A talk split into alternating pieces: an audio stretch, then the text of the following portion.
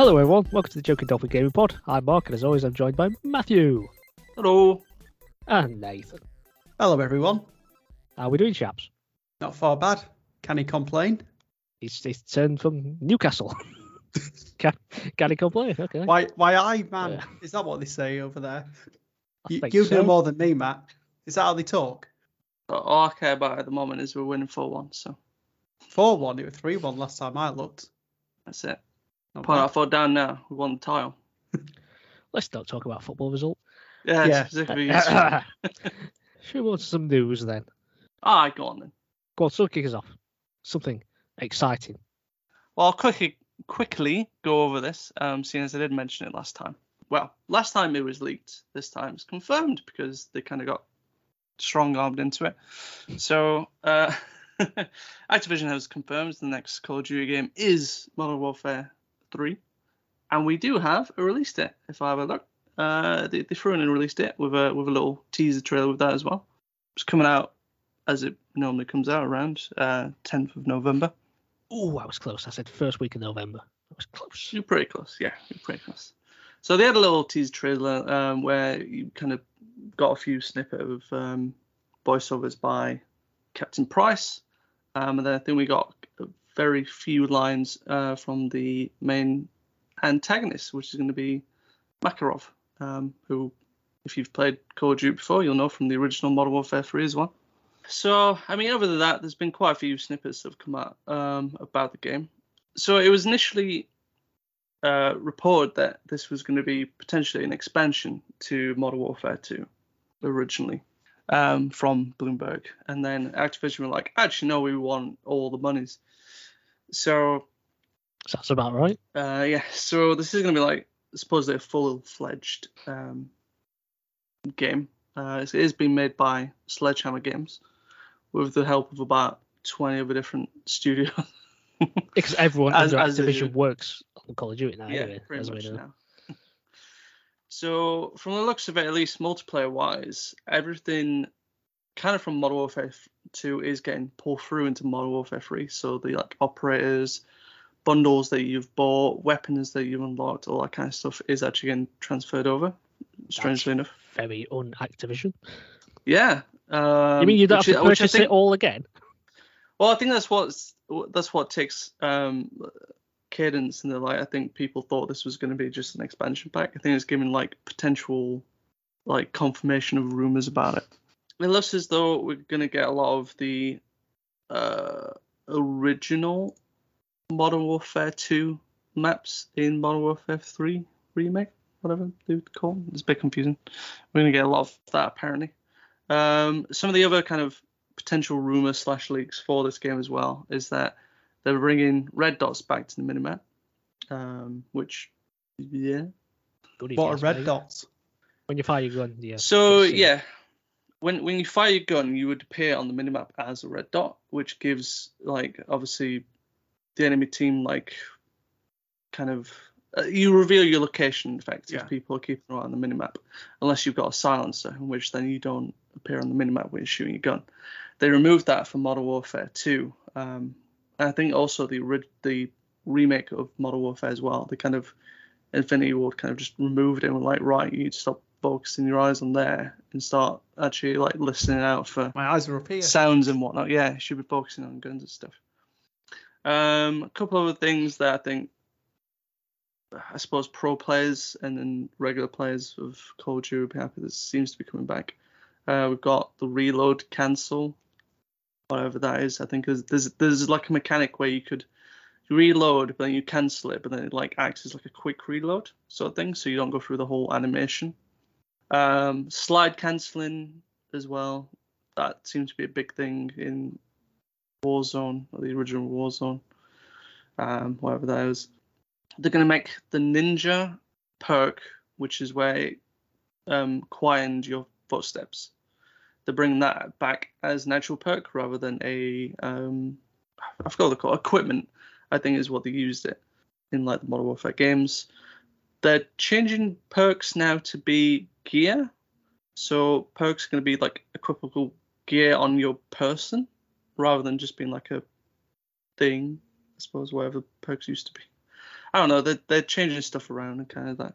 I think I mentioned last time, it looks as though they're going to bring the war mode back, which I'm massively happy about, provided that it's like sticks to what it is. You know, I don't want any kill streaks. It's all about the gunplay and teamwork. Oh no, it's just going to be vibrations galore. And building bridges. One other thing which is quite intriguing, I actually think, is something that Treyarch side might be working on, is that they might be bringing back the Outbreak Zombies mode from Cold War, which, okay. Might be. So that'll be the rumours again. Yeah. Well, it's the rumours, exactly, but I mean, if they do, I think that's actually going to be the first time a zombies mode's come to Modern Warfare, which, okay, interesting. Sure, you'll be happy about that, Matt. Love zombies. I mean, I'll be ecstatic if it does, especially if it's the Outbreak version, because that was like, they were like mini war zones, like massive maps. You had objectives to do in it, and then once you complete them, you move on to like the next like big map and stuff. So that'd be cool. But yeah.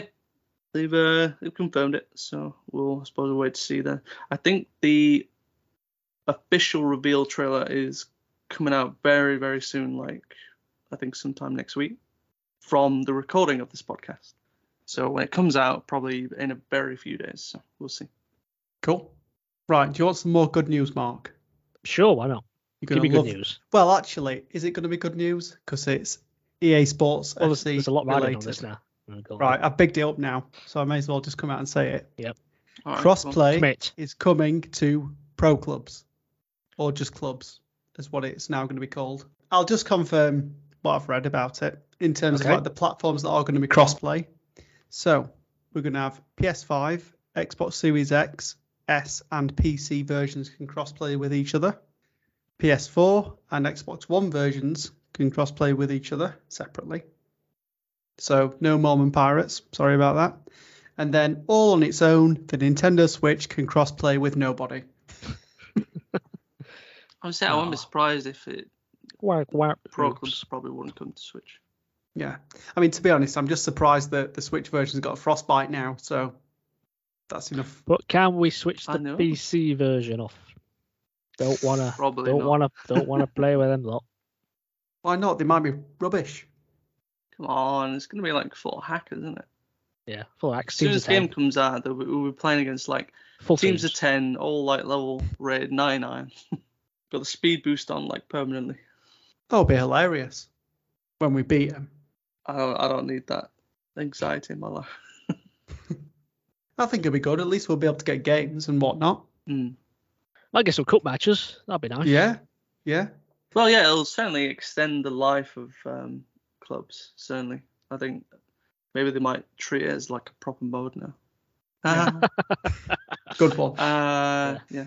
The thing though, you talk about cups, they need to just do more of them and always have a cup open, because I don't want to look and wait 54 days for a cup to open. I think that's the reason why they do it though, isn't it? To funnel everyone to that cup and have a small window for it. Yeah. I think that's the idea. It used to be where you actually got a choice of like what cup you wanted to do, but I think then that split the, I suppose, player base. Like not everyone's going to be in each cup, so I think just having certain ones available on a schedule is better. Plus, I mean, they're doing this whole monthly league series now, aren't they? Yeah, because you're going to have to go into a playoff, aren't you, to get promotion.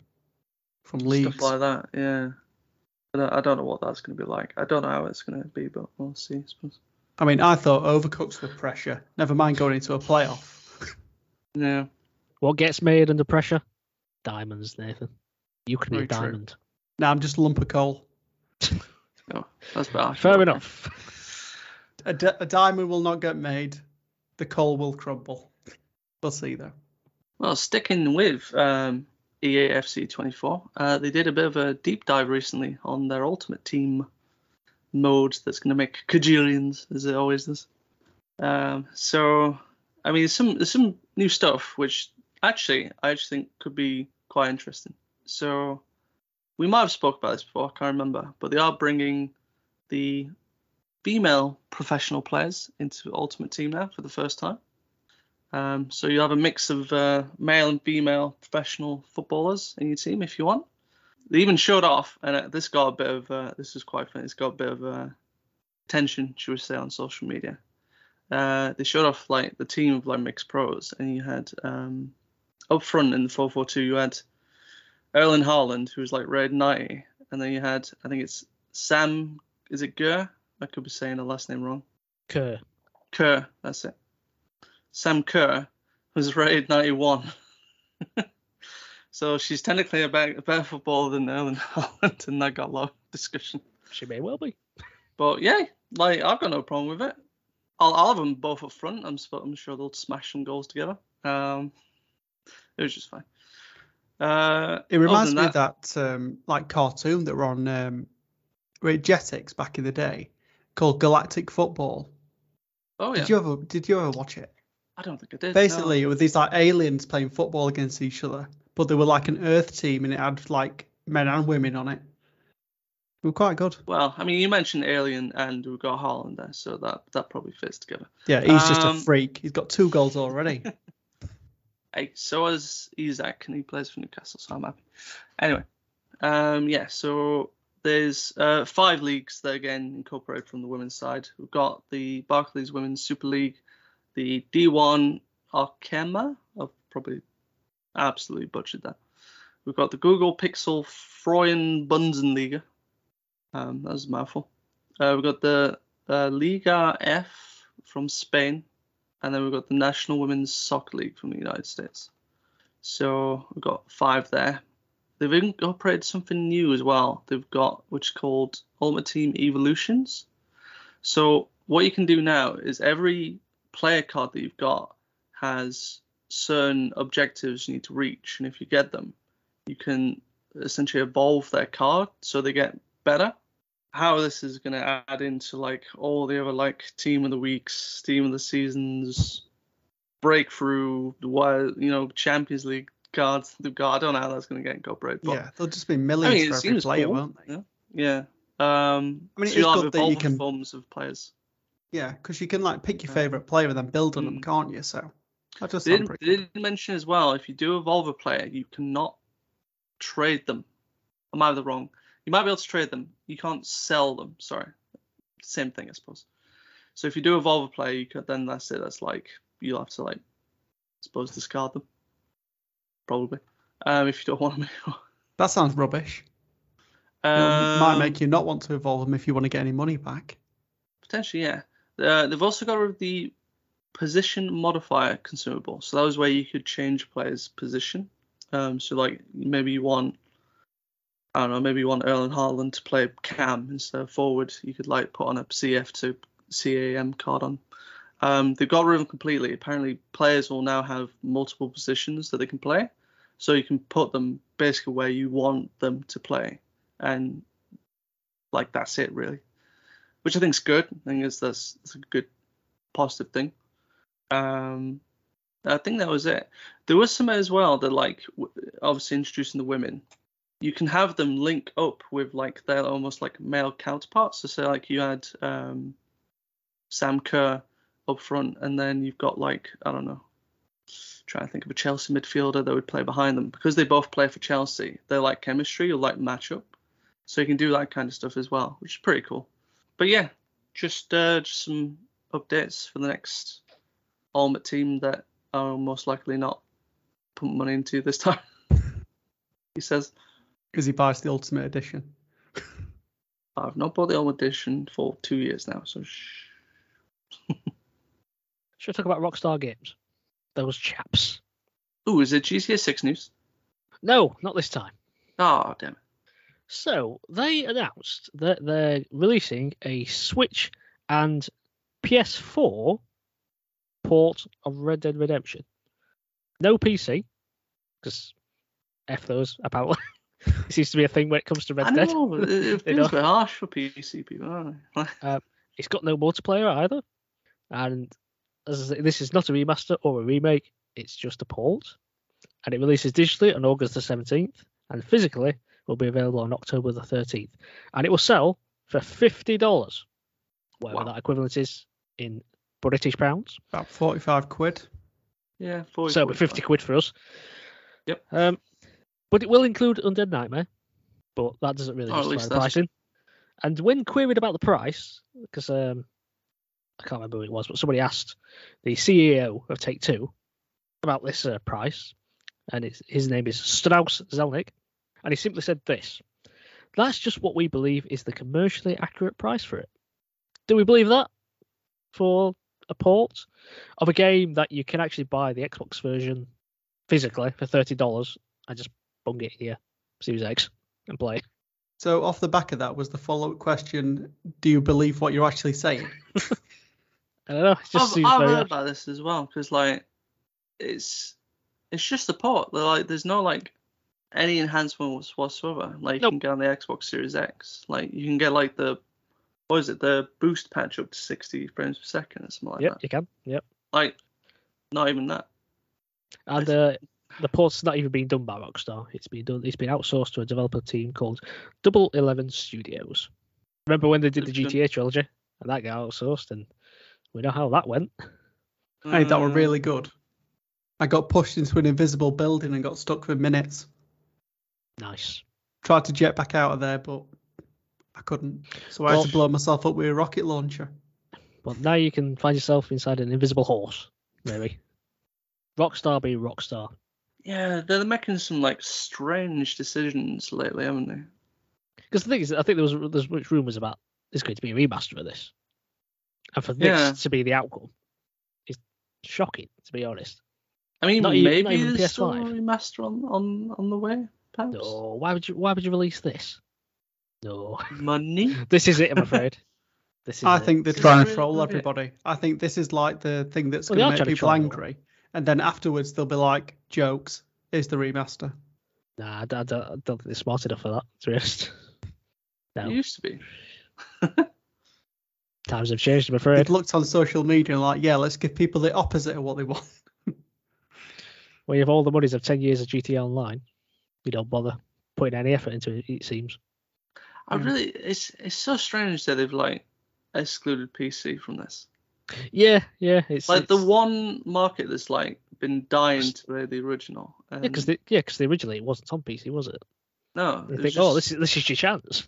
Yeah, it's just 360 and PS3, wasn't it? So it's like, nope, you can't do it. Should we talk about the Devolver delayed? Yeah, go on. The greatest showcase ever. It was hilarious. I was thinking, I'll sit down for about an hour, just see what this is. No, this was a 3-minute presentation. Yeah, I did the same. Like I sat down to watch it yesterday. I'm like, right, let's book some time over because this is going to take a while. Looked at it, 2 minutes and 59 seconds. Like, okay. I mean, I'd love it if any showcases were that length, to be honest. But yeah, it was quite funny, wasn't it? Yeah. So Devolver had the showcase announcing the games of theirs that have been delayed to next year. So the delayed games are The Plucky Squire. Yeah, I'm actually really looking forward to that one. Yeah, it looks like 2D to 3D art book kind of story. Yeah.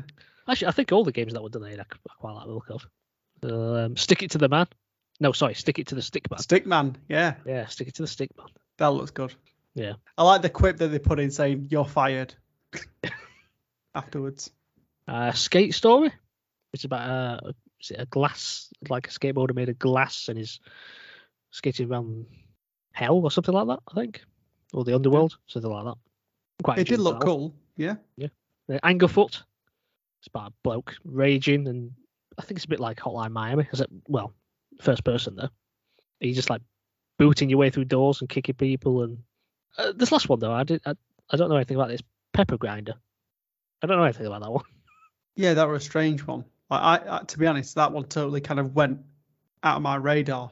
Okay, because I've heard of all the other ones, but I've never heard of that one. I don't know this. But then they announced the not delayed list that's still coming in 2023. So we had Gunbrella, Wizard with a Gun. Yes. Best name ever. The Talos Principle 2. I'm looking forward to playing that because that were a really decent puzzle game. Likes that. I've still got that on my backlog. I want to play that. The Cosmic Wheel Sisterhood. Very catchy. Yeah, definitely. Rolls off the tongue. What's this one? Karamazoo? I think that's right. Yeah. And then Broforce Forever was the last one. So still lots to come from Devolver. But I just, throughout that entire, in air quote, showcase, I just love the energy that like the hosts had. It were just really funny. If you've not watched it, even if you don't care about the games, I'd just watch it. Yeah, they sounded more excited about the ones being delayed than definitely. What was still going ahead. Yeah. Gotta love those guys. Oh, you convinced me to watch it now. It won't take too much of your time, don't worry. Okay. So this next bit of news, it's fairly close to my heart because I recently had an issue with one of my controllers, but for PlayStation. Because it was over a year since I bought it, they literally would not do anything for me in terms of fixing it, which is annoying. But Xbox have now decided to launch a series of repair parts for their controllers. I mean, it's not going to help me for my PlayStation ones, but hopefully it'll help somebody with their Xbox ones. You can try and bodge it together, who knows? Oh, yeah, that's it. Yeah, take the PCBA board and whack it into the DualSense. Yeah. But anyway, so what Xbox have done is they've put parts together that you can use to fix your Xbox controllers. So this is for the Elite 2 controllers and for the Xbox Series X and S controllers. So you can buy button sets. So if like a button's broken or it's not working, you can buy like all the triggers, buttons and everything. I've only got the price in dollars here. So you can buy all the buttons for $21.99. If something's happened to like the face plate, so the main kind of face of the controller, that's $19.99. And then if you do need, so this is good if you've got drift, for example.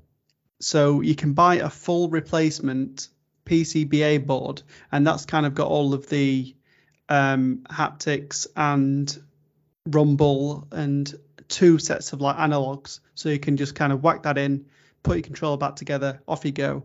Now, this does seem quite expensive, and it seems to me like you could probably get a controller for the same price, but this one's $59.99. But saying that, if you've spent $200 or so on an Elite controller, then it's probably good value to fix that. And along with all these parts, they've actually put guides together, to assist you with fixing your controllers. So it's really pushing the onus on the user to kind of say, right, we've got these tools for you. You can go off and fix it, which personally I'd rather have access to rather than being left like in the dark about doing stuff like this, because I've had controls with drift where I've had to buy a third party kind of analog, solder it in myself. So I've had to buy the equipment to have to solder everything, and it's just a hassle. So I think this is a really good step in the right direction, and I think other companies should follow suit. I think you should have a workman who comes round to your house, just fixes it. Yeah. Just a personal work. Yeah. Like dressed in like first party outfits. So for Xbox, Master Chief comes round and fixes your controller. Kratos comes round for Sony if they ever did that. And then Mario comes round to fix it for Nintendo. Well, you toilet needs a fix. Yep. Oh, wouldn't trust Mario doing that. No, if you've seen the film, no. Don't trust him at all. Exactly. Yeah. That'd be hilarious. Speaking of Nintendo, according to Video Games Chronicle, developer kits for the new Nintendo Switch successor have made it to studios. And according to their sources, there are some details about the console that have been revealed. So it's expected that the release will be during the second half of 2024. And again, we'll have a portable mode, which I don't think is of any surprise. But apparently we'll have an LCD screen. Okay. And we'll revert back from the OLED. That's quite puzzling. Good. If that's good. Oh, it's a yeah, sorry. I understood that wrong. There are good and bad things with that, because OLED screens, they do tend to get screen burn. So if you're playing like games with like similar kind of looks to them a lot, then it can like burn into your screen and cause issues. With LCD, you don't have that, but OLED is a lot nicer. The blacks are a lot darker. So swings and roundabouts. It's believed that's been done to bring costs down. Mm. But is Nintendo lacking money? I don't know. Well, it's probably the cost that they're passing on to us. Well, consumers. Yeah, that's probably the thing, isn't it? It will accept physical cartridges, which is good to hear. So it's not an old digital affair. but there's no clear indication of backwards compatibility. But I suspect it probably will. Yeah, I mean, it'd be a big mistake if they didn't. But that's about it, really. That's all we... Well, I say no. We don't know it. No, true. But apparently that's what they've heard. I wonder how powerful it would be. Like, will it be the reported... Will it 4K? Only go as far as, like, being, like, the 4K and then that's it? Or... I think that's another reason for the OLED, for the LCD screen. It's because the parts inside it will be more expensive. Because obviously I think they're going to have to upgrade memory and that kind of thing. Because as we know, games are getting bigger and bigger. Like, I mean, it's only got, is it 128 gigabyte? The base Switch model and the OLED one, I think. The OLED 64, I think, and 32 gig for the base. Oh, is it even smaller than I even thought? Okay.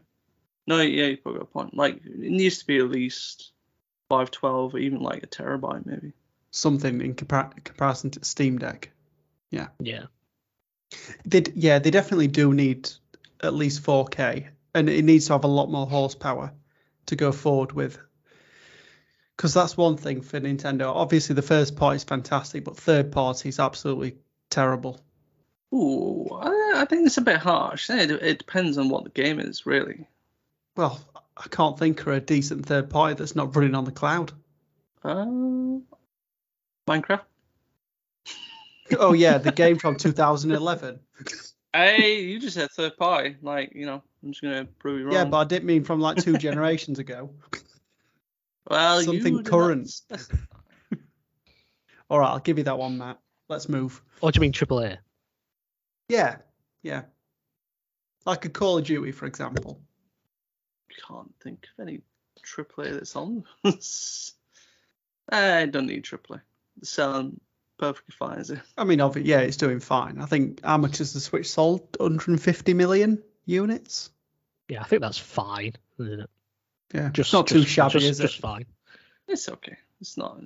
Could be more. Numbers. Could be 250 million if they made it a beast. Rookie numbers. There.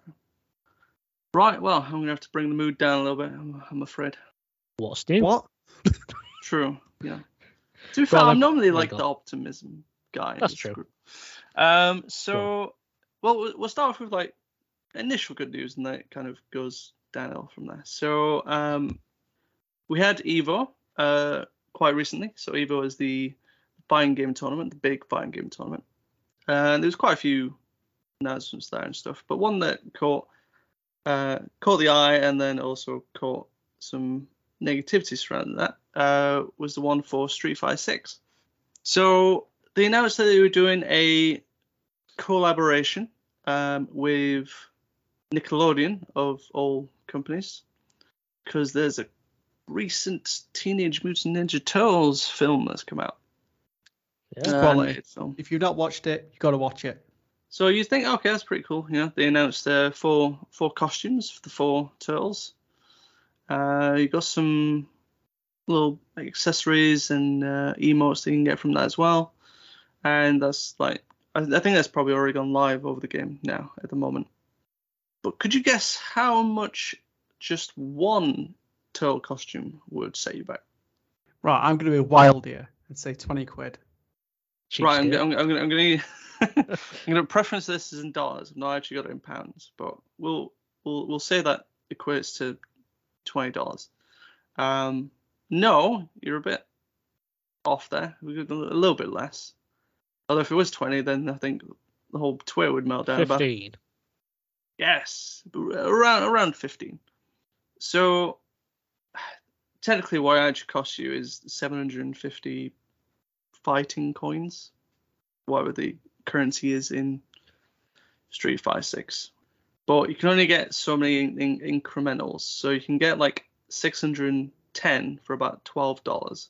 And then for $5, you can get about 250. So that's actually, sneaky, that's like Fortnite slide, that is. It'd be about $17 really that you've spent. And that's just for one costume. So, didn't really go down very well. So hang on. So what's the costume actually for? Because you're not a fighter, are you? No, so I've not seen it properly. Maybe at least it's not from this article. They're not specified which fighter would have the costume of the turtle. There's definitely so you're not getting the turtle. You're getting you're getting like a skin the costume. Yeah, on, in effect on something. Yeah, a skin of that your fighter could wear, I suppose. Madness. But yeah, it's a bit nuts. I mean, I don't know who to blame at this point. Was it Nickelodeon's idea? Was it Capcom's? I don't know whose idea it is, but obviously they've got the race together. Nathan's just put in the chat and said, "How much money can we make out of this?" Basically, games in it. For clarification, I've just sent a dog costume in from Teenage Mutant Ninja Turtles for $9.99. Bargain. If I ever had a dog, I'd buy that. Oh, I've got one. Might get one now, actually. It's going to get me that order. Which turtle? You can talk about other stuff. I'm getting all of this. Which turtle is it? What's the red one? Donatello. Raphael. Yeah, it's that one. Well, you went to see the film the other day. You don't know the difference. I don't know they are. What's the purple one? The blue one. That's Donatello. You're hurting Mark's soul. Right, Donatello's my favourite one. Okay. Purple one. So you came to that conclusion.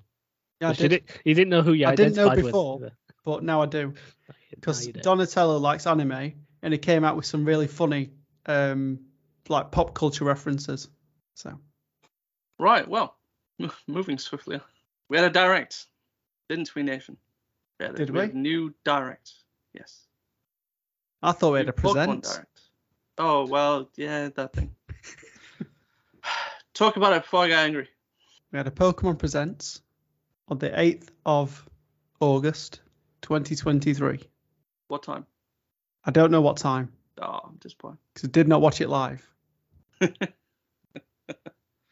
But it opened up with information about the Pokemon World Championships that's happening in Yokohama in Japan.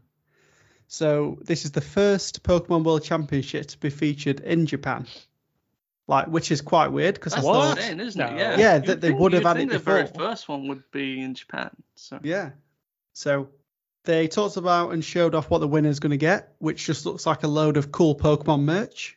Anyone that gets to go will have slightly poorer merch bundles. From Wish. Yeah, from Wish. It's like Temu nowadays. Yeah, Temu. That's the new wish. Temu. So there's going to be a Lapras promo card that you'll get, and there'll be a new Pikachu plush that you can purchase, and it's Pikachu eating a bowl of ramen, which is pretty cool. That sounds good. And it's Naruto's favourite snack, so I liked that. I had ramen last week. It was very nice. Did you? Carry on. What flavour? It was beef something or other. Where did you have it? Wagamama? Yes. Oh. Other Asian restaurants are available. Yeah, like number one Chinese takeaway. It's not there anymore, is it? What? Number one Chinese takeaway. Oh yeah, it went ages ago. I can remember buffet, we went into town probably about 13 years ago to go to that restaurant. Ooh, and the doors were locked and there was dust everywhere and we were like, yeah, this is closed now. Anyway, I digress. Yes. Pokemon World Championships. Good times. Maybe hungry now. So they're going to be setting up a load of stuff around the city of Yokohama. So there'll be loads of photo ops. They'll be decorating buildings with Pokemon, which look quite cool.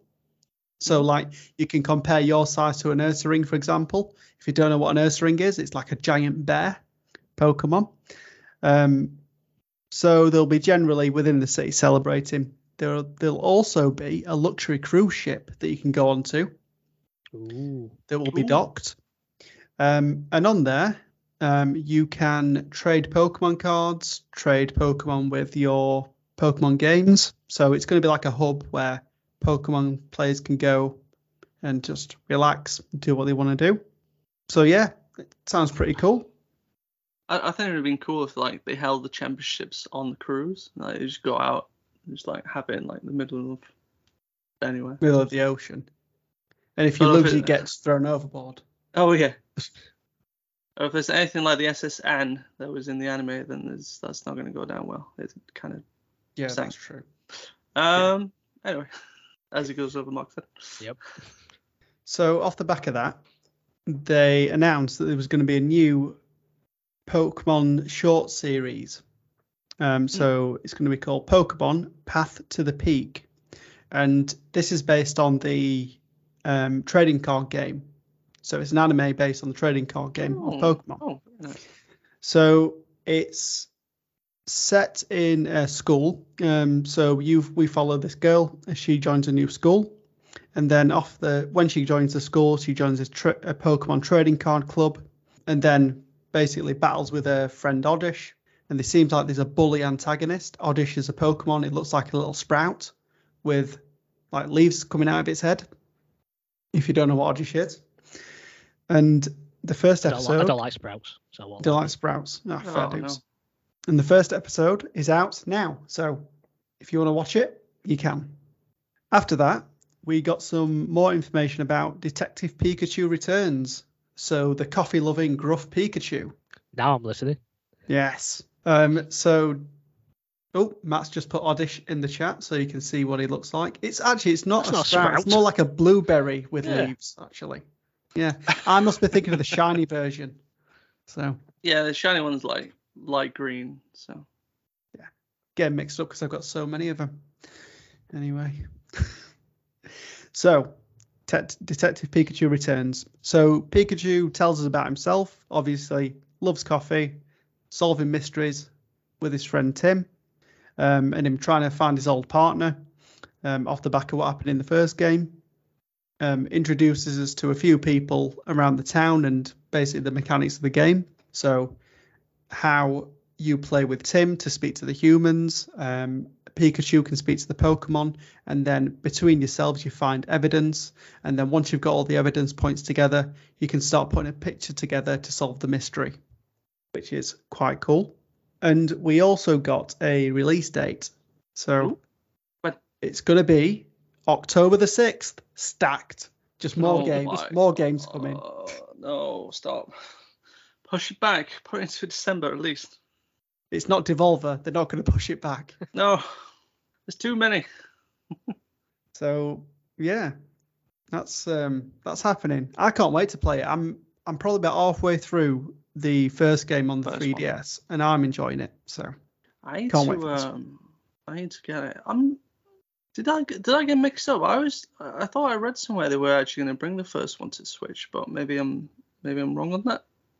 I don't know. I think that might have been a rumor, before they announced this one. Oh, okay, yeah. Maybe this is what it is then, perhaps. I mean, they could potentially put it on, as like a download only one on the eShop. That'd be good. I mean, that'd be pretty difficult, wouldn't it? Play a 3DS game on a Switch, wouldn't you? Mm. Good point. No, it's fine. I'll see if I can find it cheap somewhere and get it. Yeah. I think I paid about 22 quid for it, so it's not that expensive. Oh, that's not too bad. Yeah. Right. Anyway, more Pokemon stuff. So we got a trailer for the new Pokemon Horizon series. We did not get a release date for that, though. That's coming soon.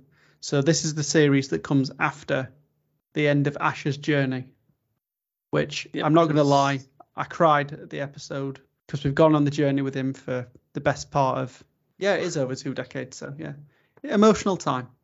So, But yeah, that's happening. Right. So skip that. On to my favourite one, Pokemon Go.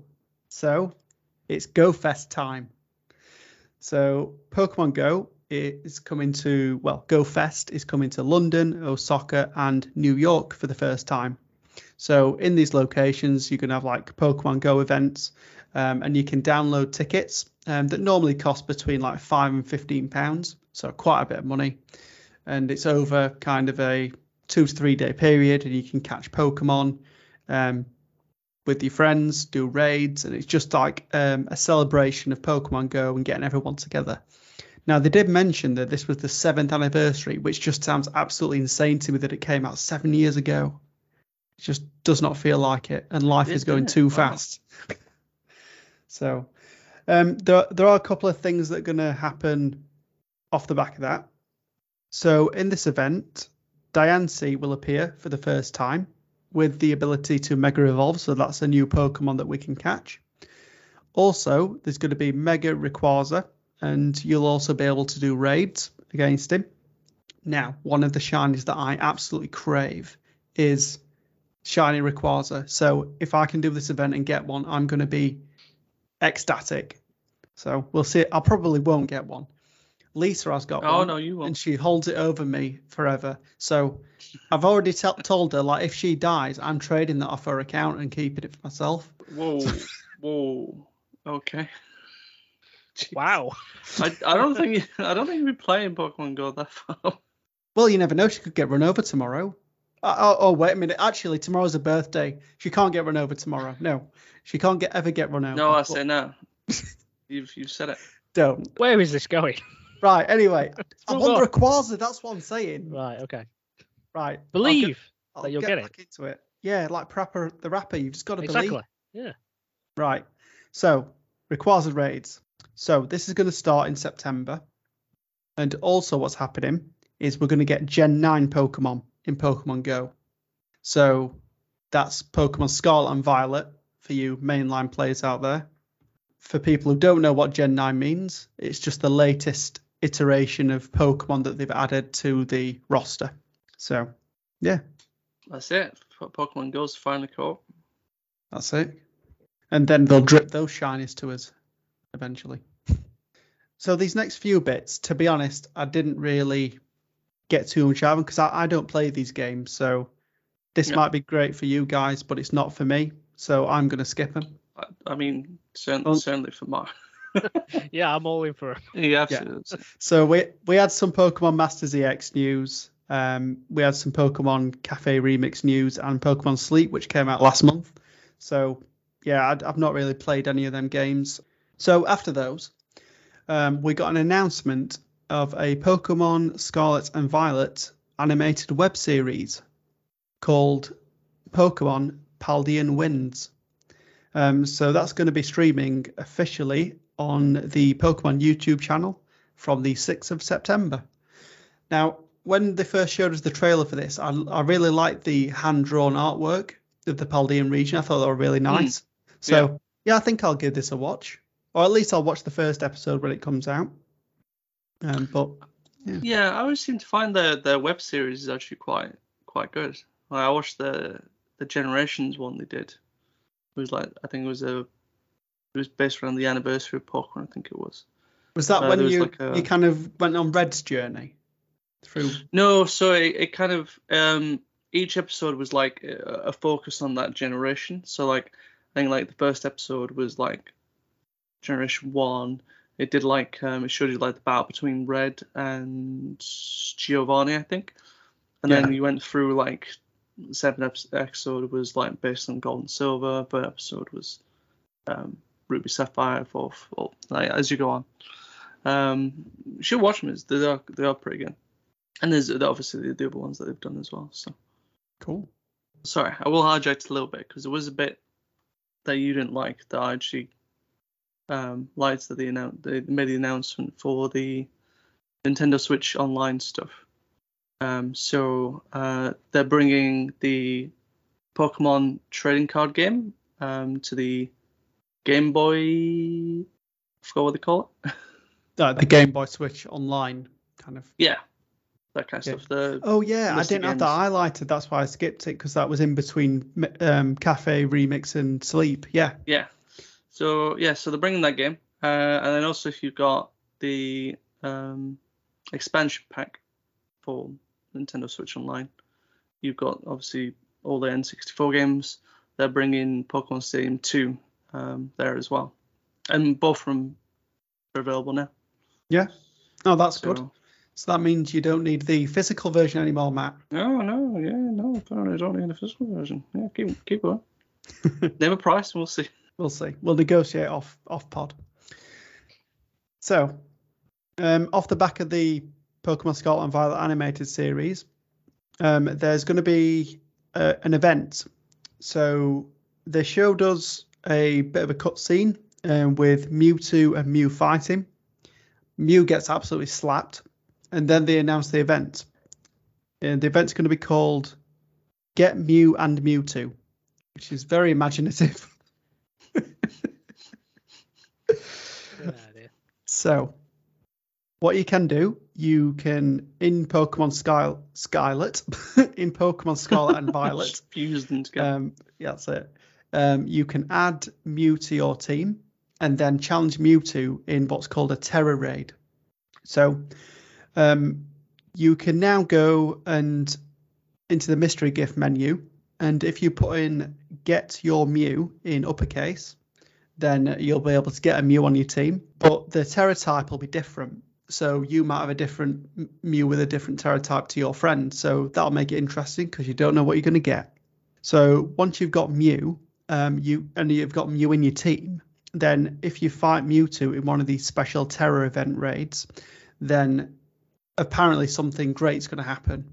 So I imagine it's going to be a cutscene or something's going to happen between the two and their long battle against each other. But that's going to begin on the 1st of September. So not too far away for that if you want to play it. At the very least, if you do want a Mew in your game, you can pick that up and then forget about the Mewtwo stuff. I'll at least do that.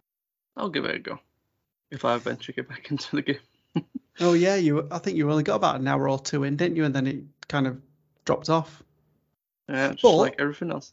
At least you get the joy of playing it, because I've completed it now, the main game. So at least you play true. It and enjoy it. I can get a Mew into my team early, so I can slap some of the gym leaders for me. So now you're going to be like Ash and Charizard. It's just not going to listen to you. It'll be too strong. No, he wouldn't do that. Of course he would. Mew's an unruly thing. It's cute. Leave it alone. It is cute, to be fair. I'll give you that one. So the last bit was them going over the DLC for Pokemon Scarlet and Violet. So the hidden treasure of Area Zero. So they went over the two sets of DLC. Mm-hmm. I don't even want to talk about this bit. Why? Because I don't agree with it. You don't agree with the DLC being paid for when they've given us a broken game and not fixed it yet? No. What? How do you know it's not fixed? Well, I've not played it since it's been fixed, but it weren't fixed for me when I played it, so there. Well, no, still not fixed. It caused me a lot of heartache. Yeah, I'm not sure. Well, we should cancel Phantom Liberty then, seeing as a lot of people played it when it was broken. Whoa, no, we're not doing that. No, we're doing... No, come on. No, we're going to follow the principles that Nathan's just laid out. We've each got our own principles. Anyway, they outlined what the DLC is going to be. We got a release date for the first set of DLC, the Teal Mask, and that's going to be out on the 13th of September. Stacked. I think they showed off a couple of the new Pokemon that's going to be in here, aren't they? They did. Mew 3. No, well, that's a hope for next generation, maybe. Yeah. They showed off that Dipplin Pokemon. I think there was a new one, wasn't it? Yeah, so that is Applin's new evolution. So basically like how can I best describe it? It's like a worm within an apple. Is what Applin is in effect, and then Dipplin is, I think, kind of like they just dip the apple in like a, I'm assuming like a toffee. Well, they in the showcase they said it looked like a candy apple. So toffee apple if you're in the UK, yeah. So if a toffee apple had eyes and could fire stuff at people or Pokemon, then that's what it'd be. Yeah, because I think it's already got like two other evolutions as well. I might be mistaken, but they're all like apple based. I think one turns into like a dragon with like the apple as its body. Yeah, and then the other one's just like this. I want to say it was like almost like an apple pie. I think it was. I could be wrong. Yeah, I could be very wrong. It's an unusual Pokemon. When I first saw it, I thought it was like a little red pepper, but. No, apparently they go with Apple. So we got another one as well. We got an evolution for Dura London. which is now called Archer London. It's a bit of a strange one. It's a steel dragon type, where it initially just looks like a skyscraper. It turned sentient. Yeah. Was that the one that was in a gym battle in Sword and Shield, and it gigantamaxed and turned into pretty much a big skyscraper? Is it that one? Probably one. Yeah. It's got a Gigantamax type, but now it's got an actual evolution, which it looks like it's got. It looks like it's got the Eiffel Towers for hands and arms. Honestly, it's very strangely designed. But then that's Pokemon now. I mean, there's over 1,000 of them, so they're just putting anything together at this point. True. We're also seeing that we've now got Paradox forms for two legendary Pokemon. So we've got Cobalion, which has the future Paradox look, so it just looks like a mech version of itself in effect. And then the strangest one is Raikou? Raikou? Oh, yeah. So initially this is I don't know if it's been confirmed if it's meant to be a dog or a cat. It's essentially a thunder lion. It's but now the legendary dog from Johto. Yeah. But now they've turned this into a thunder bronchiosaurus. Is that where the Horizon Zero Dawn meme came from? For it. Maybe it does look like one of the tallnecks. If I can find you an image, it's a bit daunting, but yeah. I don't know what they're doing. Here we go. I've got it. Let me show you. You'll both laugh. That's the Paradox form. It's called Raging Bolt. Yeah, that's tall look.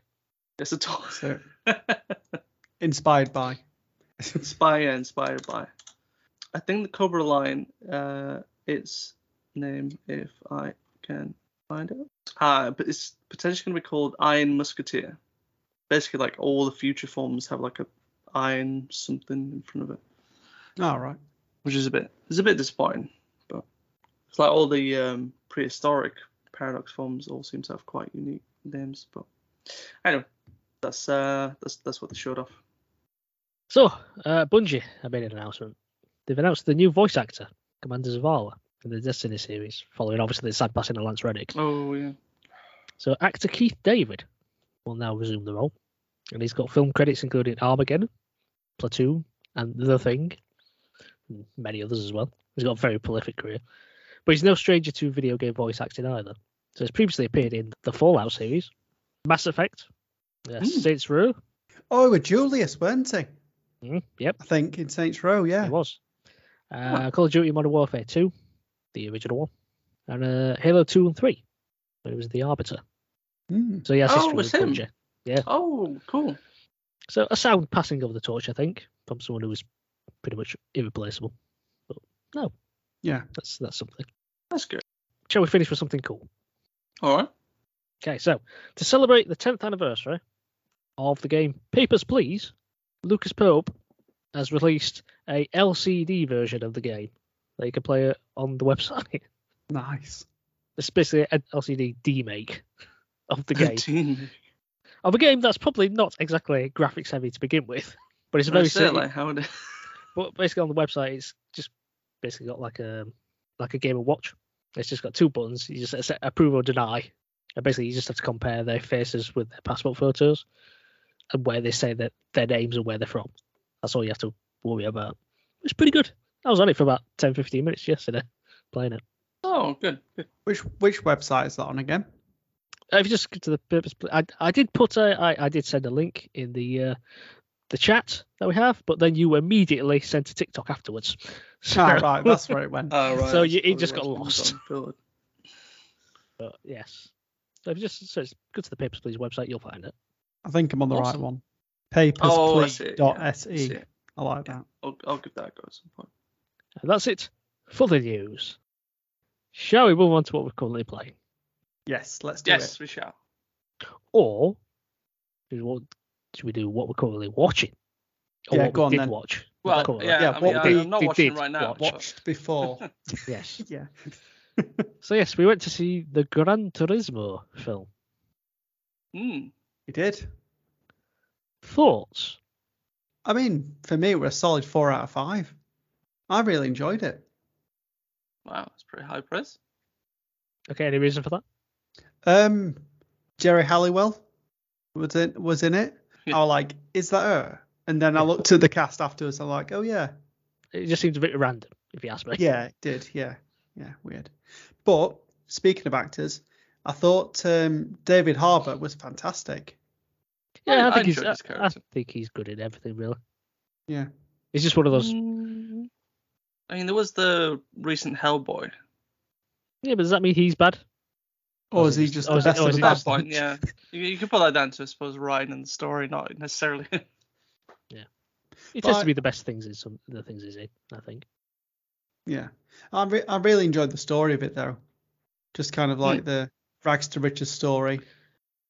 Obviously, when this film was first announced, they said, "Oh, there's going to be a Gran Turismo film." Like, hey, what? Hey, what? Yeah, like how can you make a film? How would you make a film on Gran Turismo? What? You know, there's no story, no characters, or all like that. But no, it's based on it's a real thing that just happens to involve like the game. Yeah.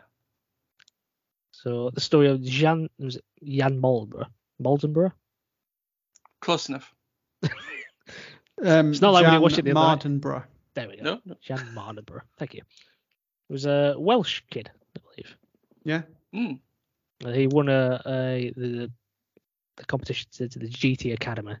By beat 90,000 other competitors, I think. And then he became a real racing driver. It's quite extraordinary, really. Hmm. But I have to say, I took issues with some of the film. If I'm honest, I thought it was basic storytelling, to be honest, and I questioned how real some of it was.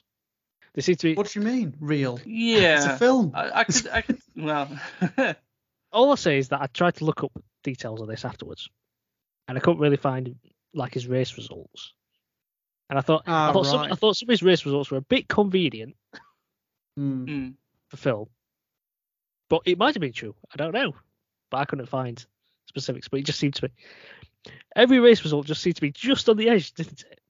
Yeah, because it got to that bit when he was in the academy. It was like just about to drop out, and then he did well enough to stay in because of that technicality that he found about the car. And then the rush job to get into that academy virtual race. Yeah.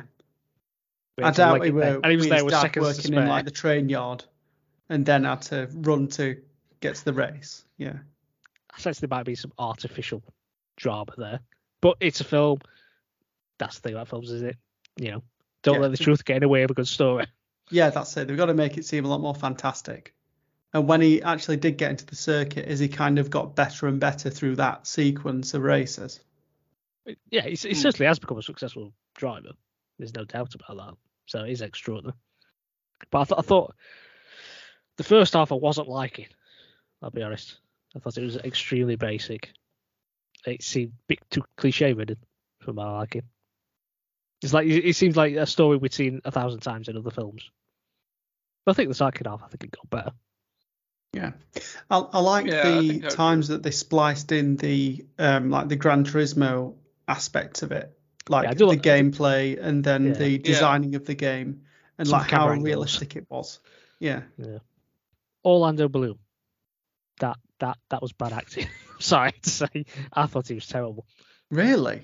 Yeah, I thought he was really. I thought he was fairly charismatic. No, no, I thought he was poor. I think he filmed it in. I like the kid who played Jan. Yeah. He seemed fairly likable. Forgive me, I don't know his name.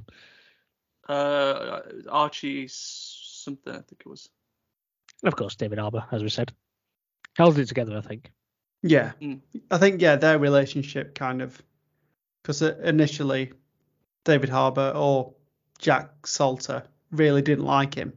Didn't like any of like what they were doing. The only reason he was working with Danny Moore was to try and...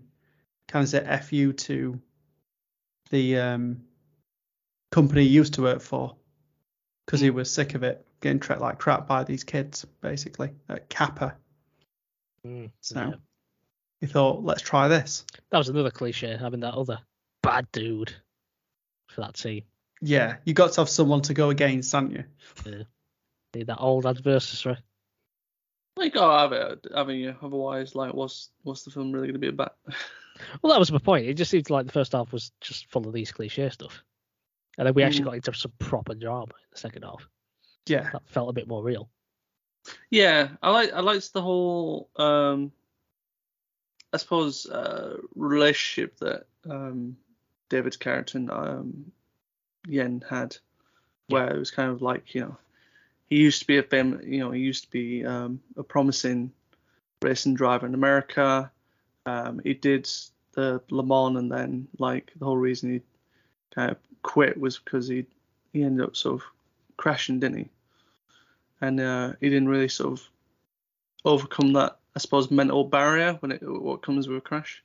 Yeah. So I imagine I thought they what would you call it, like the portrayal of, you know, of a driver going through a crash, like what would be going through their mind kind of afterwards, you know, they'd be like down themselves, can they do it, can they not do it, can they, like, you know, and stuff. I thought that was handled quite well through sort of Archie's perspective of, like, you know, he started becoming jaded, he didn't really want to talk to any of his family, he felt like it was, you know, his fault and all that kind of stuff. So that was handled quite well. Glad it did improve in that, because I'm a big fan of the director, Neil Blomkamp. Really like his other films. He did District 9, Chappie, Elysium. All films I really like. So I was kind of hoping this would be good. Based off of that, I thought, well, because when I initially hear about it, I thought, oh, this is going to be a pile of rubbish, isn't it? But then I heard he was doing it. I'm like, oh, okay. Maybe he might be able to do something quite interesting with it. And I'm glad he managed to do. Yeah, I didn't mind the first part of it too much. I mean, they had to like set up like a bit of a rivalry between the American kid and the British lad, well, Jen, I should say. So it was a little like cliche about it, but what else could they have really done? Like the film did what I thought it would with the story that it was building. So. There was at times as well when they were doing like the racing parts. There were times where I was trying to characterize this. Have they filmed it real, or could they have like gone like a special camera through the game somehow? And it's like they've done stuff. I think for the most part, I think it was real. I don't think too much of it. Yeah, I think it was like real. The game, and there was parts that was like, all right, it's obviously they've filmed this part from the game, or they've like taken. Like the in-game engine and done parts of it, you know, especially like when they're like deconstructing the car around Jen's, like But no, it was good. I think the best thing that the film did for me is actually tempt me to like actually buy Gran Turismo 7. I think that's the whole gig, isn't it? I think that's why it was paid. I mean, well, it did it much better than Uncharted. Let's put it that way. So. Well, yeah. So I think for now, I think it's PlayStation Studios' best film out of the two. That's true. I was just thinking, is there any more? I'm not going to deny that. I think it's a good video game film. It's definitely not one of the bad ones. To be fair, at least it's a film that if you're not into video games, it's probably one you still get on board with. Yeah, because like if you like cars or just basic storytelling, really. Because you don't need to know the game, do you? Yeah, that's it. Yeah, no. It's just like there's small connections here and there. So, what one thing I didn't like about it was one of the guys that were on Jan's team still giving him digs after he'd kind of proved himself a bit, like saying that. Oh, bloke. Yeah, I was like, bore off, you old person. I didn't like. I love how they had to add in like the little like. Gamer talking as well, where like I think he'd I forgot which race it was that he failed in it, but he basically like laughed at him and then called him a noob. Like, come on, no one uses that word anymore. Jesus. Okay, every now and again, like for the lights, they kept using the infamous sound of Gran Turismo. Yeah. I can't make the sound, obviously, but there's a very distinct sound of Gran Turismo games in there. Yeah. On the menus. So that was nice. But no, I think we could say it wasn't terrible. Yeah. You can put that on the poster. It wasn't terrible. Yeah. I quite like... Well, I say I quite like this. I liked what I did with the credits, where they were showing a bit of like the behind the scenes of kind of like, this is how we sort of made the game, how we're like recording the engine sounds and all that kind of stuff. It wasn't until that wanker bloke went and stood in front of us. I was literally about to get to that. Like, literally, the guy just stood right in front. I don't know if you were like, you were probably seeing what I was like trying to do next to me. I'm there like trying to like imaginary kind of kicking down the stairs, like, get out of the way. I want to see this. I did feel like just shouting at him. Like, what are you doing in the films now? Hold on. Idiot. But anyway. No, there you go. I don't know whether we've encouraged you to go and see it. Go do it. Why not? It's a bit of fun, isn't it? Yeah, that's it. If you like video games, and obviously if you like Gran Turismo, then there's lots of kind of Easter eggs in there for you. Or you like cars. Yeah. Or you like Spice Girls. But yeah. Spice Girl. Well, yeah. Well, yeah. Should we move on to what I'm actually currently playing then? Yeah. Try to kick us off, Nate. Yeah, go on then. I'll be short but sweet. So, again, I'm sure you've been on tenterhooks, wanting to know what's happened with the Joking Dolphin FIFA career mode. Right. Relegation. Not relegation. Promotion. Hey. Oh, so, we're in Premier League now. Of course we are. So, we got promoted from the Championship as champions. That's it. Of course. It was fantastic. You should have been at the party, like champagne flying everywhere. We are Premier League, all that stuff. Like Gran Turismo, yeah. Yep, that's it. Like champagne everywhere. Like winning the Le Mans. Yeah. We won the Europa League from the Championship, so we've got European silverware in addition. Ooh. But I did mention that we'd, on our way to some of the FA Cup finals, we claimed a couple of scalps, mainly Liverpool. And that seemed to come back to bite us in the League Cup final, because Liverpool beat us in the League Cup final, so we could not capture that silverware. But in the FA Cup, we managed to get revenge. Nice. Because we beat Liverpool and retained the FA Cup. So that was fantastic.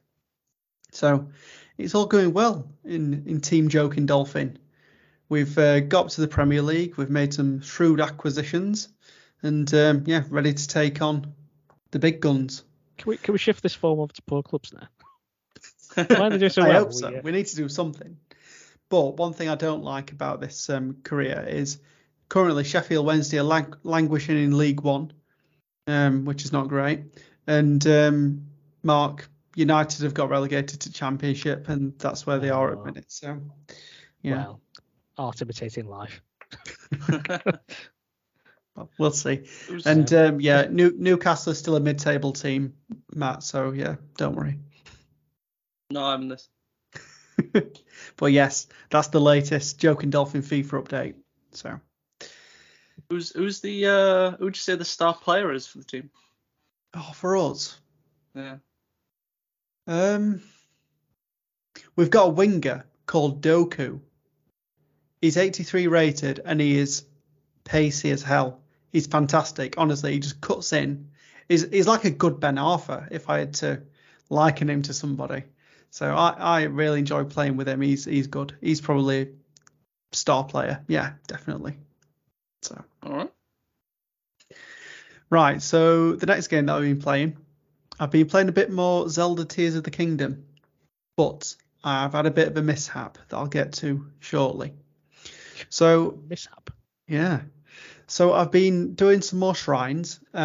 So I've done another 5 of those, and I managed to get enough kind of orbs together so that I could try and you can either, when you get 4 orbs, you can choose to try and get more health or more stamina.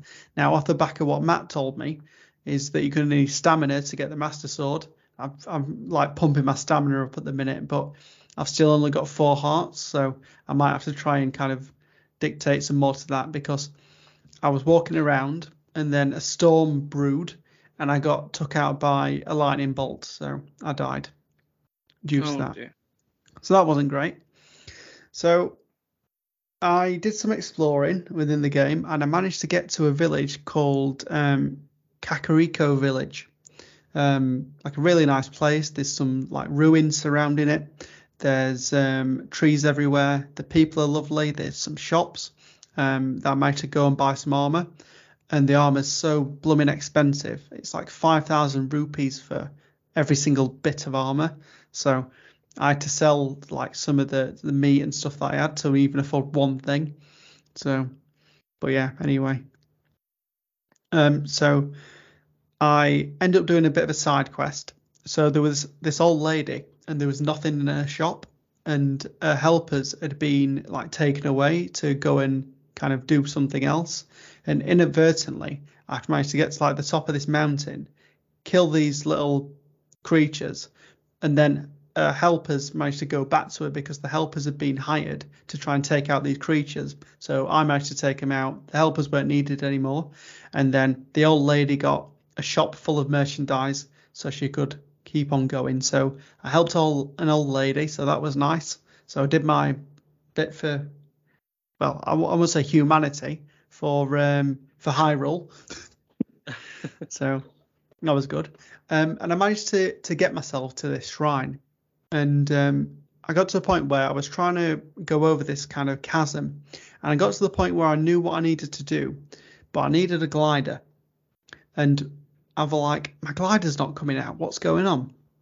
So I tried to look online to find out how I deploy my glider, and only to realize I did not have the glider because I didn't follow the path that the game sets out for you. Because when you jump off that massive sky temple, it points you in a certain direction, and I thought to myself, I don't want to go in that direction because I'm not ready to fight Ganon. Little 4-heart Link is not going to do anything. So I thought, I'll go off, train up, and then come back. But turns out you actually need to go to the point that it's trying to push you towards. I thought I was being a bit too clever, but in reality I wasn't. So right now I'm trying to get to the point, the marker on the map, to try and get the glider so I can actually go back to that shrine and actually do it. So just realised you've gone pretty far without any like fast travel unlocked yet either.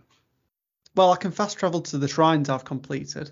Well, no, yeah, you can do shrines, but there'll be some like towers you'll help unlock eventually. You've probably already seen them about. I've got one. I climbed to the top of one and then committed suicide by jumping off because I couldn't find another way down. So you just left. I suppose that's what the glider's for. Yeah. So, yeah. It's not Assassin's Creed, you know. Yeah, jump into the pile of hay. Jump into hay bales. Yeah. But yeah, that's where I am. So I'm on my journey to get my glider so I can actually play the game. And honestly, Nintendo, I promise, fair the next iteration of Zelda, I'm not going to go off the beaten track. I'm going to follow what you tell me to do and then go off the beaten track afterwards. So, but yeah, I'm having fun with it so far. I've come across like a few settlements on my journeys around. I've got a couple of horses, which is good. So it makes traveling a lot faster.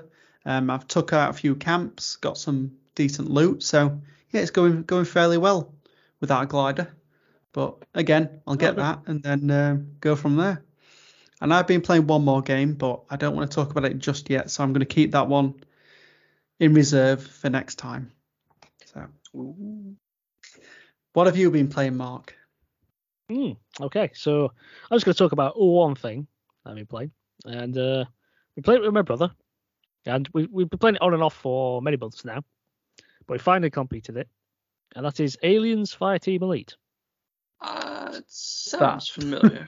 Yeah, so basically it's a squad-based third-person shooter, and you play a colonial marine aboard the UAS Endeavour, and in response to a distress call, you and your fellow team of marines are dropped into the heart of like alien territory, and you to find out what's happened. And then you go through these various ships and bases, fighting off large hordes of xenomorphs with heavy weaponry, And the ultimate goal is to infiltrate the hive and to destroy it. So you play as a team of three.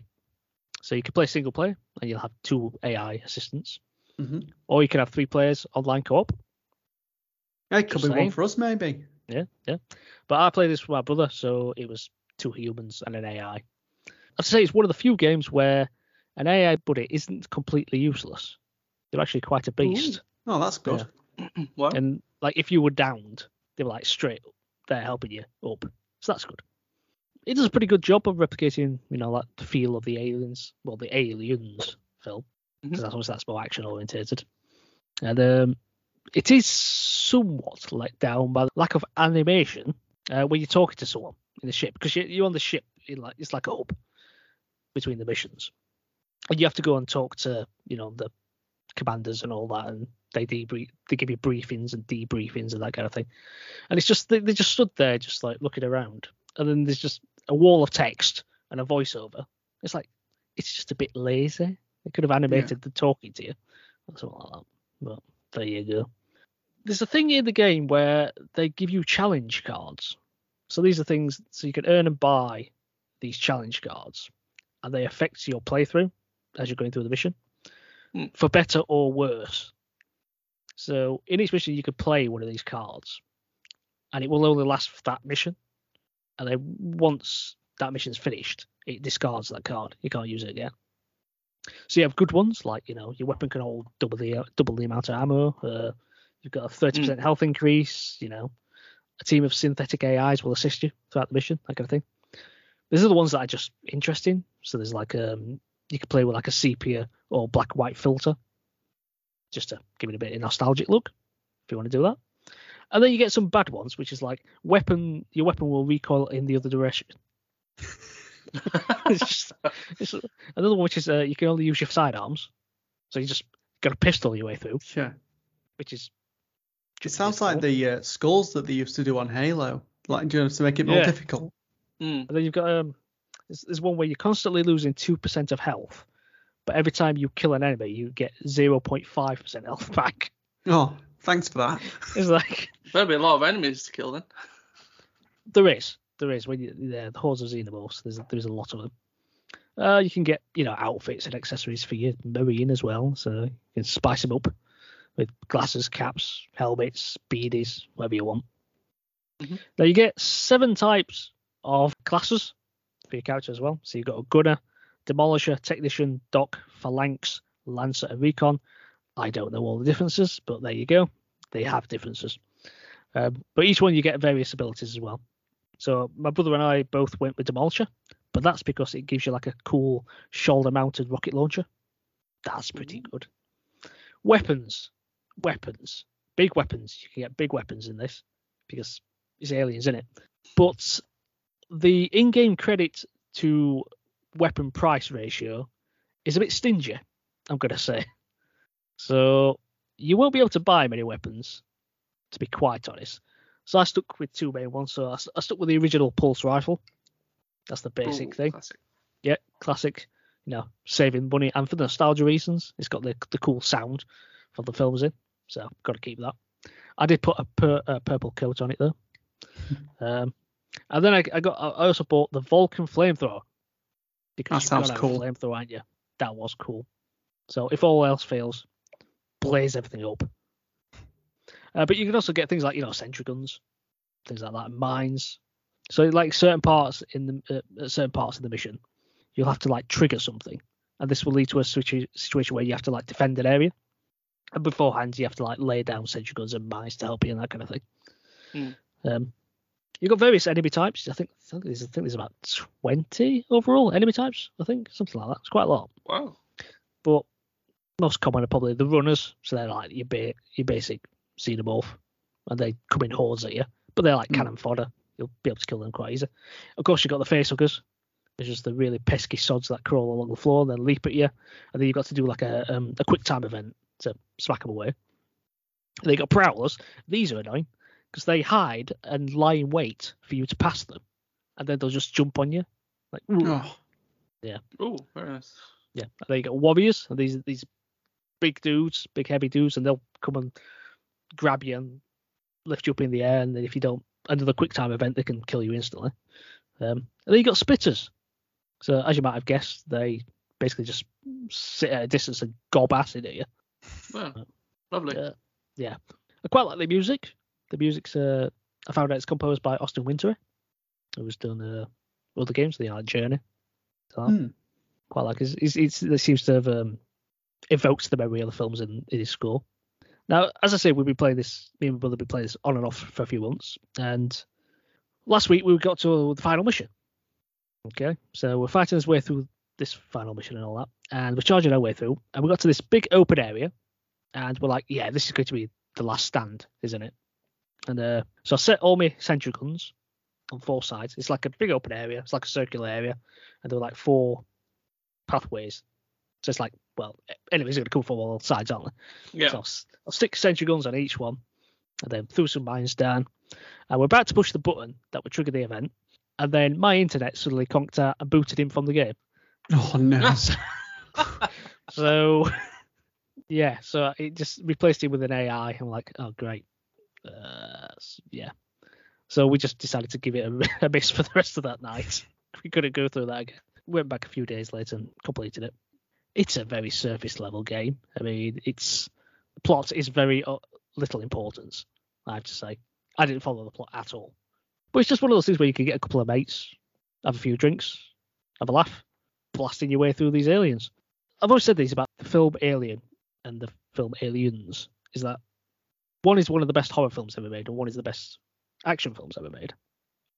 So if you want your horror thing, go play Alien Isolation. If you want your action stuff, go play Fire Team's Elite. It's actually, it's not bad.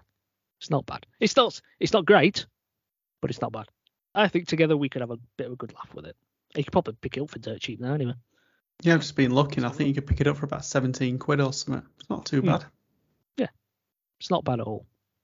But that's what I've been playing. Go back. What have you played? What have I played? So... really not a whole lot over the last kind of 2 weeks. I'm not going to mention Borderlands 3 because I've just like not done too much into it at all. So I'll have to give that one a miss this time round. So continuing on from last time, been playing more Judgment. So I've finally gone through a couple of chapters in this one.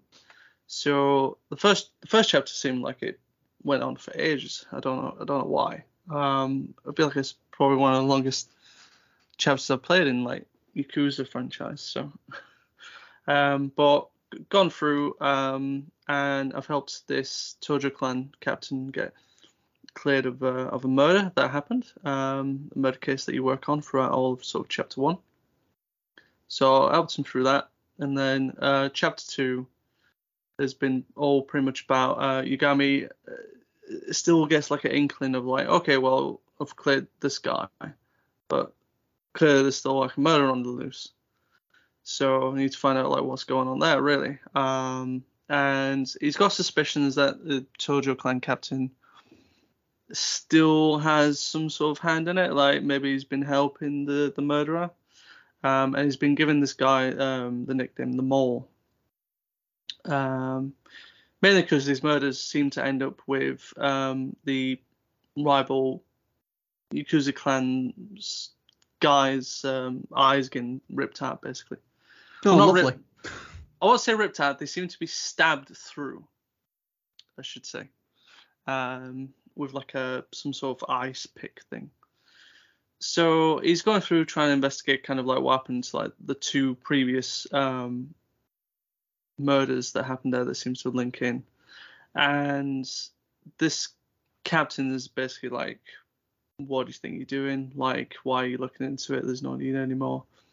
And like the more you look into it, the more captain's like starts sending friendly hints to kind of stop it basically, which just ends up with Yagami essentially in like being up by the Tojo clan's like little minions that's running around for the captain. So at the moment, just kind of going through the story a little bit more, sort of seeing what's going on. At one point, Yagami gets sort of his butt handed to him and looks like he's about to get murdered, but then gets saved by this random I don't know how best to describe him. There's like a thief clan going around that like to do parkour around the city, and this guy who's got like do you like the anonymous mask? Yeah, he's kind of got one of those, but like rather than like the mustache, he's kind of got like a beard thing going on. He gets saved by this guy really randomly because he helps him. Yagami kind of helps him escape the police early, not voluntarily, but it helps. And this guy just comes in, kind of kicks a couple of the clan's butts, and then you kind of do like a run chase sequence where you're trying to run away from the Tojo clan.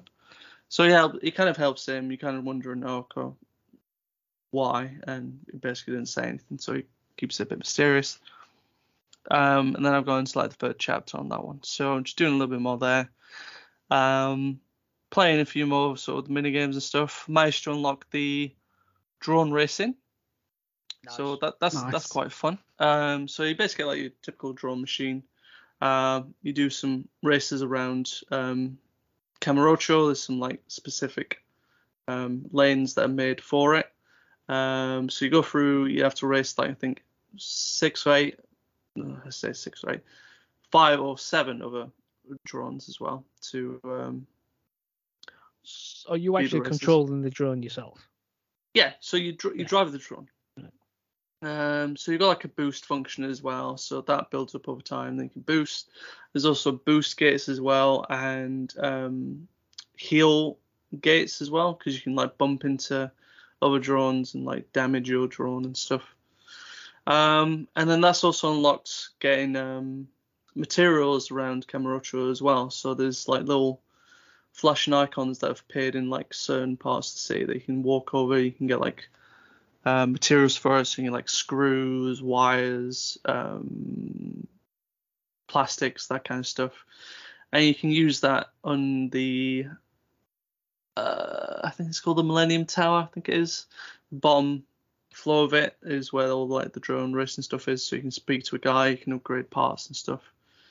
So that's pretty cool. Been enjoying my time with that one. I've also been unlocking some of the side cases as well. So in this one, in Judgment, you can make friends with certain people around the city. A lot of it seems to be in shops, or like restaurants as well. So when you like buy a meal or you buy something from the shop, you start making a friendship with maybe the clerk or like a chef or something. And then certain things you do around the city as well can sort of help boost that friendship up. And like the more you boost that up, you'll start looking like side cases they call them, in there.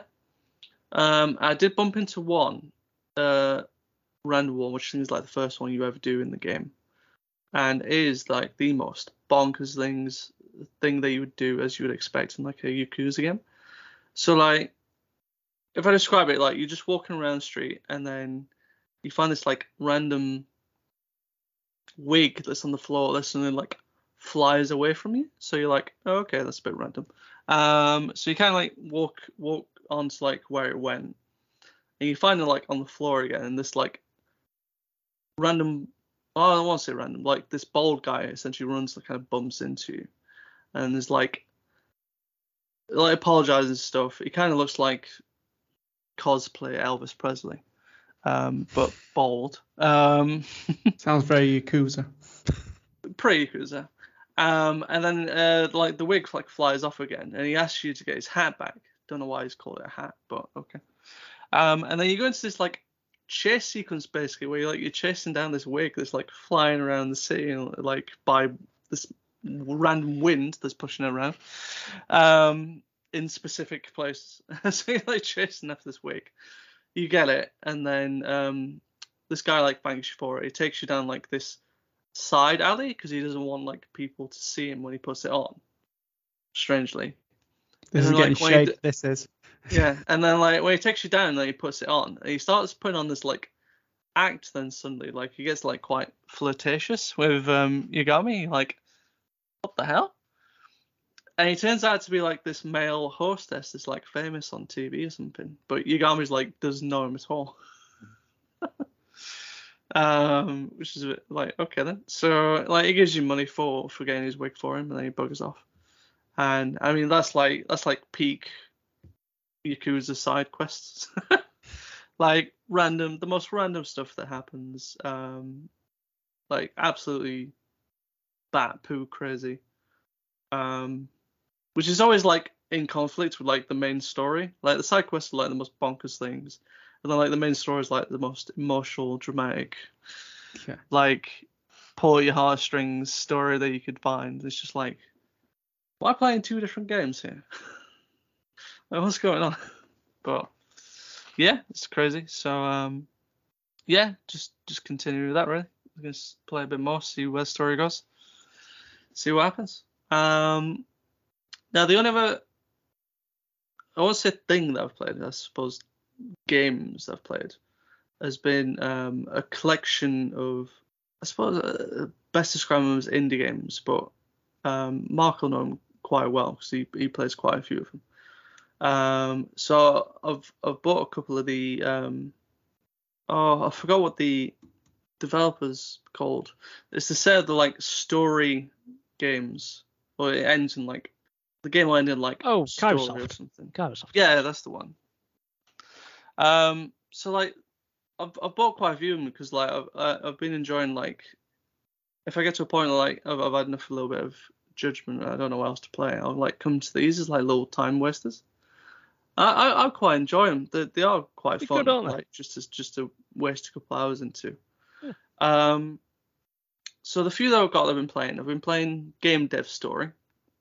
Classic. So that's the one where you play as, like, a game dev, you make games, you choose, like, what themes you want, what style of game you want, what to call it. And then you, like, hire different people for, like, different positions as well. So, like, someone could be pretty good at programming, another one could be good at graphics, another one could be good at, like, scenarios, and then another one's good at sound. And then you just, like, you make a game, you throw it out into the wild, see how well it does. Sometimes it's good, sometimes it's terrible.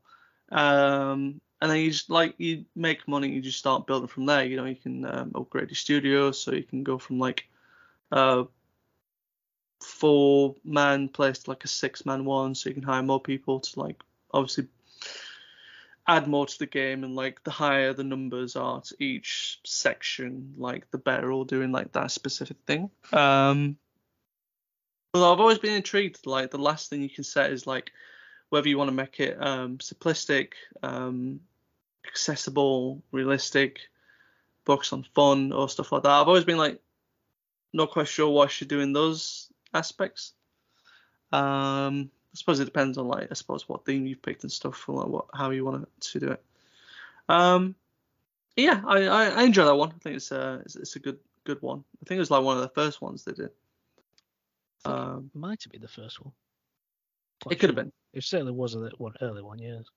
Yeah. And then you'll see, like, you can, like, develop for, like, PC, or you can develop for, like, other, like, console brands where you have to, like, buy the license for, and, like, they're always, like, a mock-up of, like, the actual company and, like, the console as well. So, like, I think Nintendo here is known as, like, Inter-Endo or something like that.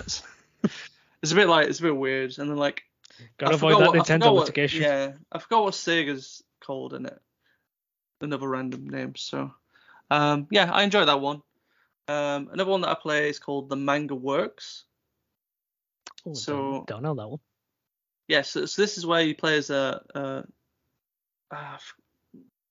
lack of a better term, an artist, in effect, and you can essentially create manga stories and stuff that you can then get published, and you can either then you'll publish, like, certain publishers. Sometimes they'll ask, like, for you to then create, like, a full arc out of it as well. So, like, you'll initially start with, like, short stories. If they like a certain one, they'll, like, actually, like, basically, like, develop into, like, a full one manga, basically. that's quite fun. It's probably a little bit more basic than game dev, because at the moment I don't think I can get to a point where I can move from a like one bedroomed house thing to like get like a proper studio, but I've not quite got the finances for it yet. So I'm just working on making a series at the moment for this publisher. And then the only other one that I've played that I've probably played the most out of is Tennis Club Story. Yeah. So as you probably expect, this is one where you you create a tennis player, pretty basic. You'll train him up. I think you also get another person that joins in as well, and then you make like an academy out of this. So you help like train like the local people. They'll come in, enjoy, like you can train them up and stuff, and they'll give you like items and stuff that helps add attributes to your player. And then you play like rival academies and stuff, so you can play against them, beat them, get equipment and stuff. You can get sponsors, which will unlock better equipment as well.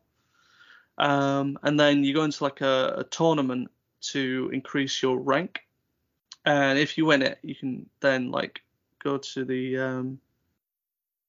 there's like the club president or something like that, and he'll agree to like upgrade your rank basically, and then you unlock more rival schools you go up against and that kind of stuff. And you can unlock more courts as well to do training for like all the locals and stuff. It's quite fun actually. I've been enjoying that one quite a lot. Again, just like really simple. Just you can waste like an easy like hour or two on it. It just seems to fly by while you're just doing it. I've played another one, but I've not played too much of it. There's the Pocket League one. Pocket League Story. Oh, so addicted to that. I could spend hours on that. Yeah, so like you create your football team and then basically you can go like that stuff. I did make like the Joking Dolphin team initially, and we've played a couple of games, won them, like trained some of the players up, got a couple of players in, but I've not touched it too much. But I do like it. It's probably one that I'd like to sink my teeth into a little bit more. But there's so many. Like I was looking on the store the other day. There's just absolutely so many. Like there's some that I want to get. Like I think I've bought another one which is called the Anime Story, which is quite similar to the manga one, but you just make like an anime instead. Yeah. But there's others that I'd be interested in. Like there's the Grand Prix one. Yeah, I want to play that one. I've got it. I need to play that one. Mega Mall Story. The Mega Mall. I think that was one you spoke about a couple of years ago about playing that one. Cruise Ship. There's like town ones as well. There's like a sushi restaurant one as well. Sushi restaurant, yeah. There's that one. Is there a horse racing one? Yeah, it's like stables. I'm just looking through now. There's absolutely tons. There's Arcade Story. Yeah, there's an arcade one. You make your own arcade. Tropical Resort. Yeah. Tropical Resorts. There's so many, and they're about £10, but like you frequently find them on sale for about a £5. They'll come like half price. Like the ones that I like or I want to get, I'll just put on my wish list and I'll wait until like they come on sale and then just like buy them. Yeah. So, but there's so many. It's like there's like a ninja one as well. I don't know what that one's about. Ninjas. Clearly. But yeah, there's so many. But I think they start on mobile as well. I think there's a few of them on mobile they can get for free. I don't think you actually have to buy them. Potentially. I had to buy Pocket League Store. You have to buy Pocket League Store. I could be wrong. I don't think it was expensive though. It's only a few quid. I've bought a couple of them on my mobile. I think I've got the game dev one. But they are worth it. Oh yeah, just, even on the go, there's like a time waster. They're just because they're not games that nickel and dime you. It's just buy the game. Once you buy them, that's it. You don't have to, like, there's no microtransactions or anything. Yeah. So I just really enjoy playing them. I think there's no one as well. They've got one where they've actually made a sequel to it. It's like the only one that's actually got a sequel, and it's like Dungeon Story or something like that. Mega Mall's got a sequel. Oh, has Mega Mall got a sequel as well? I don't know why, but it has. Yeah. Fair enough. But yeah, there's so many. It's ridiculous, but they're good. They're good fun. Just waste like an hour or two. Just sink it in if you got nothing bad to do. I've lost way more than an hour or two. I'll put it on. It's like, oh, I'll have an hour before I go to bed. And then before I know it, it's 2 a.m. It's just still. It's like, oh, just one more match on Pocket League Story. It's like Football Manager, that, isn't it? Yeah. It's just like it's always one more game. I'll just do this training session. This is my Football Manager. I could never get into Football Manager. So this scratches that itch. Yeah. No, they're all good fun. Like I said, I'll probably be still playing them by the time the next pod comes out. So, but there was one other thing that I've remembered that I think we all have played. Yes.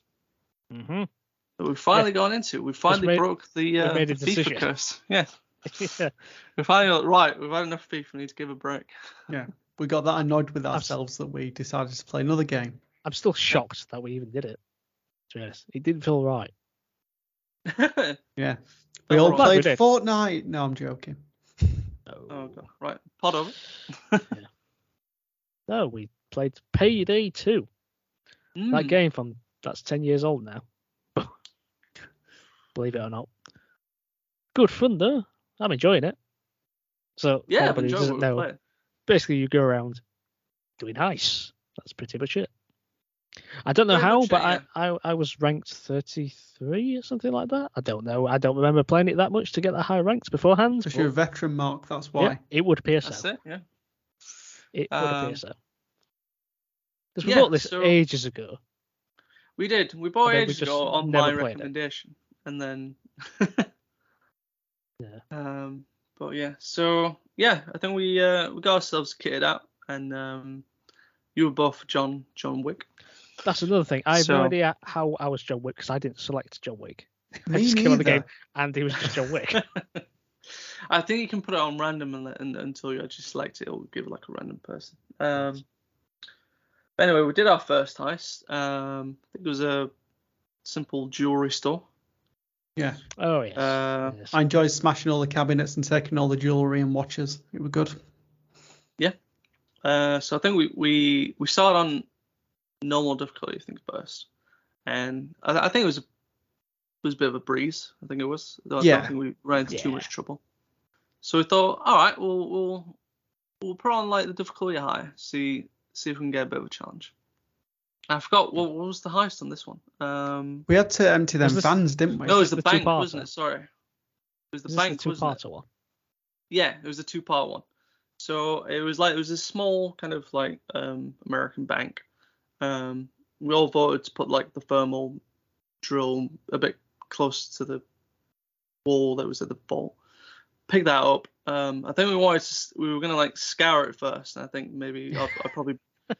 Someone put the mask on back. That's been a stealth. Didn't go very well. No, that was it. We were going to do a stealth. And I think I went around the back and I wanted to take out... There was like it might be like the bank manager kept him sort of coming in and out. I wanted to sort of take him out because I think he might have had like a key that would help us. That didn't go well. I think the guard saw me do it. Yeah, so we just saw red alerts everywhere. I was trying to see if I could like get my weapon out without putting a mask on, and you can't. Like, there's no way of doing it. So I was like, right, I'm going to get a mask on and like pistol whip this manager, and that didn't go well. So I alerted everyone. So we got the drill going, and we were like defending it for a while. Nathan liked his. He kept running outside. Blood sprees. Oh yeah. I'm going to take this opportunity to apologise for all the times I'm been downed and that you've got me back up again. So sorry, and thank you. You were downed outside. You're down outside the bank. I had to keep reaching through the window to help you up. I know, falling over again. So I get you through the window. So like it initially starts off with like the bank guards try and have a go at you, and that was a bit easy. So then the difficulty starts ramping up. Police come in, basic uniforms, kind of tear them out. And then it starts getting a little bit more difficult. Start coming in with riot gear, and then there's the riot gear with the shields, and then there's the bloody taser guy. Those men. Oh, the tasers. The tasers, absolutely annoying. Because if they hit you, you just start spraying randomly. You can't hit anything. And then you got the snipers on the roofs as well, which are a bit of a pain if you're not keeping an eye on them. Yeah. So I think we got the bank open. I think by this point Nathan actually got put into custody because he went down so many times. Yeah. So it was like me and Mark trying to like rob this vault, trying to open some of the the Spurs mini box lock things, but they were taking ages. Cash boxes, is that like safety deposit boxes. That's it. Yeah. I think we did a few, and then we were like, actually, we're just gonna get the money. Yeah, because there was just hundreds of them. I don't think we can do all this. So we got through, ran out, got in the van, and then got into a second part where we have to essentially like the van crashes at some point, and you have to wait for like a basically like a backup van to come. And that was a bit of a nightmare because it's essentially like a it's basically like a horde mode where you have to like defend somewhere from all sides. Yeah. I think at some point, like I think Mark and Nathan got put into custody. Like I'm on my own trying to like it's just hide the time until I come back. Waste time. While like the police are like taking the bloody bags as well, running off with them. Like, what are you doing? Corruption. Yeah, what's going on there? But we managed to get through and got some decent money out of it. And then probably our most difficult one that we went through is the nightclub. Oh yeah. How many times did we try that? Like 4 or 5 times.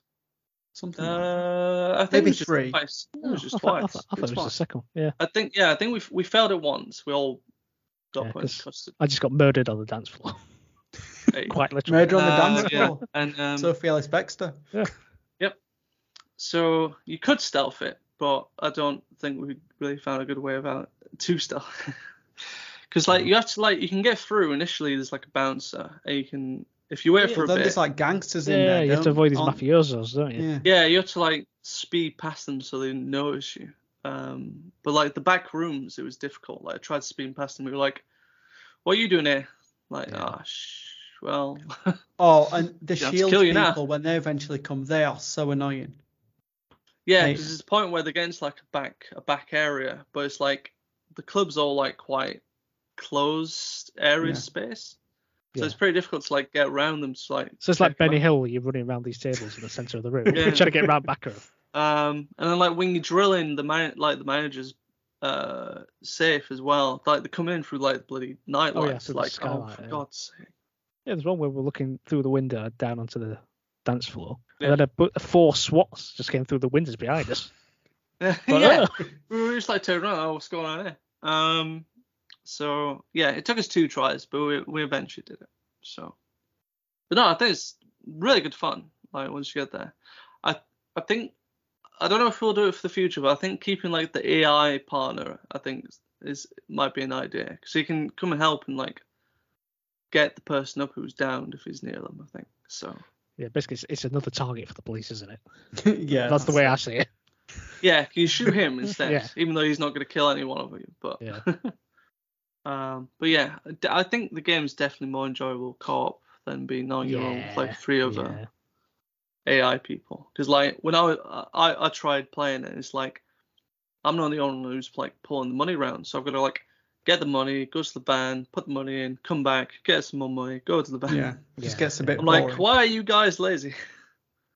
I mean, great, you're being bullet sponges for me. You are kind of sort of killing the police for me, but like, this is taking forever.